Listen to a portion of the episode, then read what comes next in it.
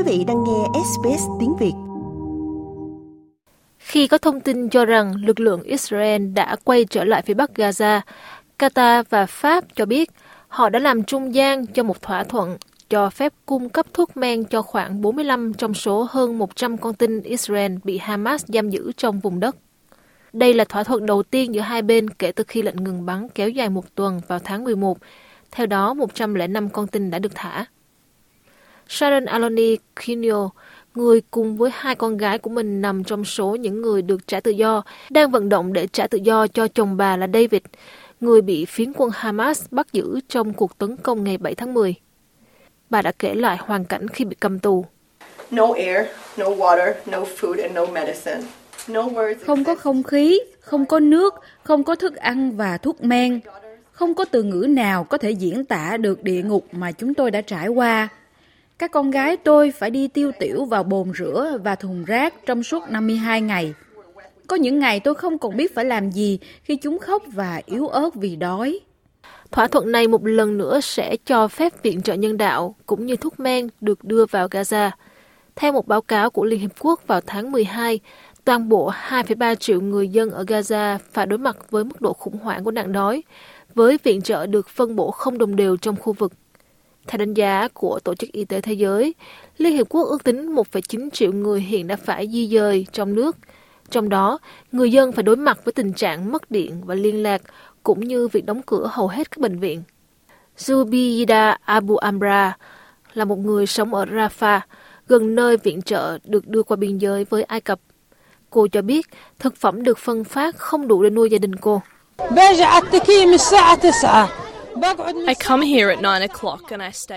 Tôi đến đây lúc 9 giờ và ở lại từ 9 giờ đến 12 giờ. Sau đó tôi lấy đồ ăn cho con rồi ra về. Thức ăn không đủ cho bọn trẻ. Tình hình thật khó khăn. Con tôi xin ăn thịt, nhưng tôi biết lấy từ đâu. Ở phía bắc Gaza, xe tăng của Israel đã tràn vào các khu vực mà họ đã rời đi vào tuần trước, gây ra một số cuộc giao tranh dữ dội nhất kể từ đầu năm mới. Những vụ nổ lớn có thể được nhìn thấy và tiếng súng vang dội khắp biên giới suốt đêm, trong khi lực lượng phòng thủ Iron Dome của Israel bắn hạ tên lửa do phiến quân bắn qua hàng rào.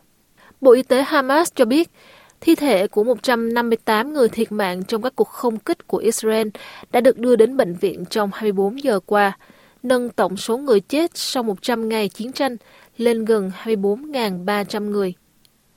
Israel không có dấu hiệu giảm bớt cuộc tấn công sau cái chết của 1.200 thường dân vào ngày 7 tháng 10, với khoảng 250 người bị bắt làm con tin, ít nhất 27 người trong số đó được cho là đã bị giết. Những lo ngại xung đột sẽ gây căng thẳng trong khu vực rộng lớn hơn giờ đây đã trở thành hiện thực. Tại Yemen, quân đội Mỹ cho biết họ đã thực hiện một cuộc tấn công mới nhằm vào các mục tiêu của Houthi, trong khi nhóm phiến quân được Iran hậu thuẫn này cho biết họ đã bắn tên lửa vào một tàu thương mại khác ở Biển Đỏ. Người phát ngôn quân đội của Houthi, tướng Yahya Saria nói rằng cuộc tấn công vào Geographia thuộc sở hữu của Hy Lạp là nhằm hỗ trợ người Palestine trong cuộc xung đột ở Gaza.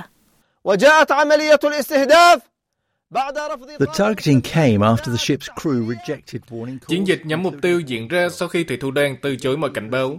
Lực lượng vũ trang Yemen sẽ tiếp tục ngăn cản việc di chuyển của các tàu Israel hoặc các tàu liên quan đến kẻ thù của Israel ở cả biển Ả Rập và biển Đỏ, cho đến khi họ ngừng hành động xâm lược và dỡ bỏ lệnh phong tỏa đối với người dân Palestine ở Gaza. Cố vấn an ninh quốc gia Hoa Kỳ Jake Sullivan đã bảo vệ cuộc tấn công. Ông nói rằng Hoa Kỳ dự đoán lực lượng Houthi sẽ tiếp tục các cuộc tấn công của họ, đồng thời kêu gọi nỗ lực chung tay để chấm dứt các cuộc tấn công ở Biển Đỏ của Houthi. Chúng tôi đã huy động một liên minh các quốc gia thực hiện các cuộc tấn công nhằm làm suy giảm khả năng của Houthi. Vì vậy, khả năng thực hiện các cuộc tấn công phức tạp và liên tục của họ trở nên khó khăn hơn theo thời gian. Tuy nhiên, chúng tôi không nói rằng khi chúng tôi phát động các cuộc tấn công, chúng sẽ kết thúc vĩnh viễn và lực lượng Houthi sẽ bị ngăn chặn hoàn toàn. Báo động đã vang lên ở những nơi khác trong khu vực với thông tin rằng Iran đã tấn công những nơi được cho là các mục tiêu do thám của Israel ở Iraq, cũng như các mục tiêu được cho là của nhà nước Hồi giáo ở miền Bắc Syria.